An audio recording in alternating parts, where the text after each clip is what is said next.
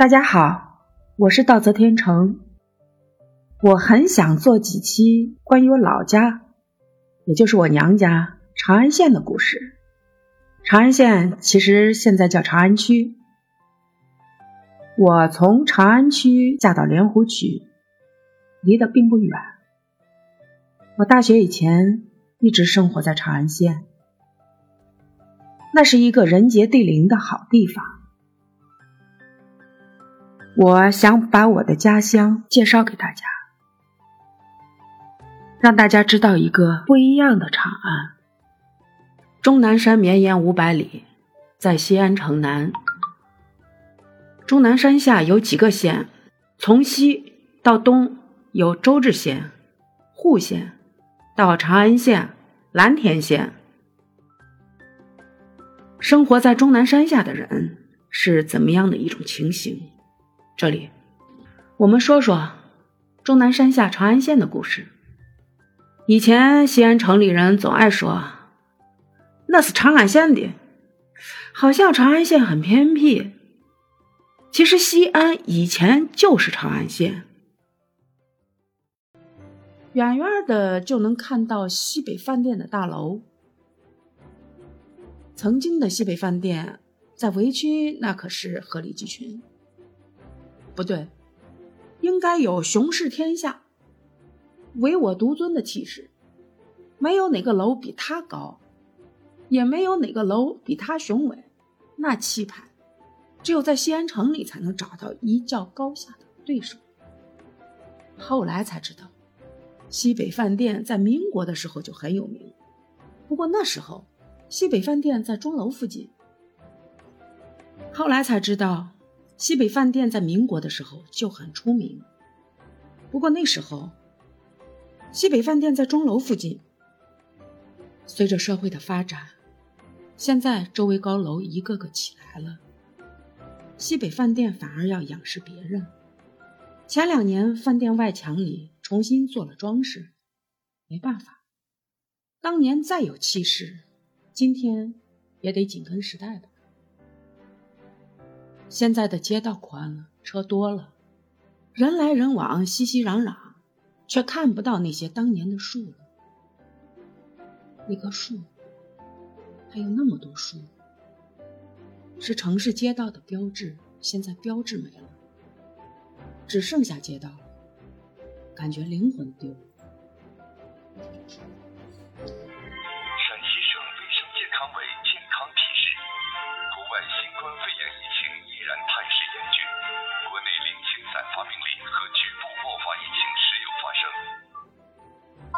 人家今天有有那个啥么核酸检测吗？没有，没人说嘛。这是啊。你咋不提他呢？你在外面呢？蛋儿。我刚在外面的城管车到我对面停着，我外关了进来了的。啊，我都说，我都说没听见后面有声音，不知道人家做吗？不做。没有，有我都跟你说了。啊，好吧。好嘞，县城围区的铁塔，一个标志，但不是地标，因为走到跟前去。曾经的年代，乡村的每家每户都有有线广播，宣传战线很重要。后来时代进步了，改成了这种广播。不知道曾经放过啥节目，似乎没有听过。无论听没听过，广播电台放秦腔那是绝对有的，好多还肯定是长安县剧团自己的秦腔。终南山前曾经秦腔此起彼伏，长安县的秦腔剧团挺有名气，在关中大地叫得响。每年过年或者庙会，都以请到长安剧团来唱秦腔为荣。那个时代真是人山人海。长安县剧团的秦腔不仅在长安县，在外面名气更大。《白鹿原》的作者陈忠实先生曾经在自己的书中专门夸赞过长安秦腔剧团的演出。现在时代变了，围区剧团的家属院还在，没有了剧团，多么好的一个剧团！真希望能够继续存在下去，发扬光大。秦腔是优秀文化，是中国的非物质文化遗产，在长安博物馆中，也保留了长安几千年来的宝贵文物。当年从围区到郭渡，有一段又细又长的路，两边是菜地和麦田。后来随着开发，一步步的拓宽。在当年距城最远的地方，建起来了一个古朴大气的长安博物馆。这个博物馆中陈列着从远古一直到明清各个朝代的宝贵文物，从头到尾，对长安县的历史不由得惊叹。在西安，甚至在整个西部。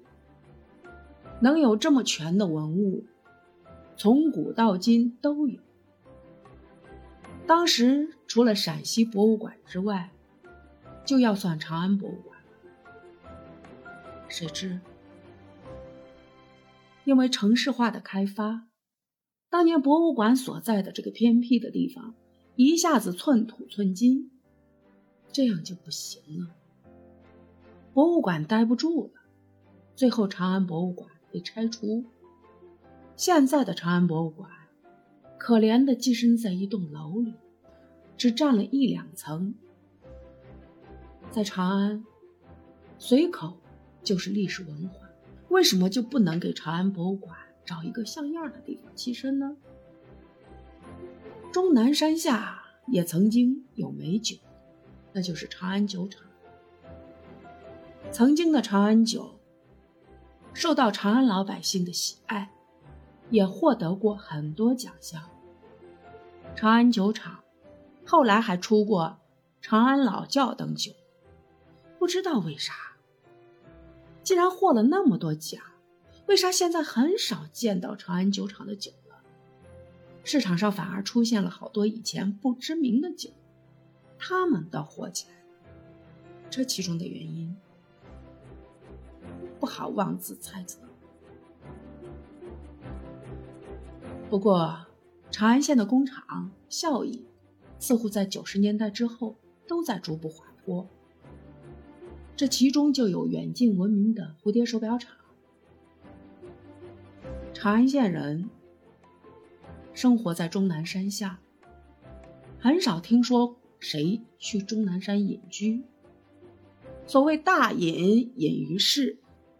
这里是长安县，真是名副其实的隐。在长安的县城中，二零零三年，因为一个看起来普通的卖肉贩子，全国人全部的目光都聚集了过来，成了每一个中国人茶余饭后的谈资。这个人就是陆步轩，一个北大毕业，在长安县城卖肉的人。当时报纸报道，全国哗然，有西安人专门从城里赶来看热闹。来的人多了，肉就卖得快，是其他人卖的好几倍。后来，长安给他解决了正式工作，前几年又辞职了。这次去当老板还是卖肉，看来人各有志。何必说是哪个大学毕业的？在他的肉摊子对面，就是长安教师小区。长安老师许多都住在这里。长安教师小区当时在县城并不算是繁华地段，不过那些房子倒还整齐。这二十多年发展过来，这里也成为繁华地段。距地铁站不远，或许当年给教师选这块地方，看的是长远前景吧？谁知道呢？一个发展的地方和教育关系很大，教育和老师关系很大，老师也是人，和待遇关系很大，也得养家糊口。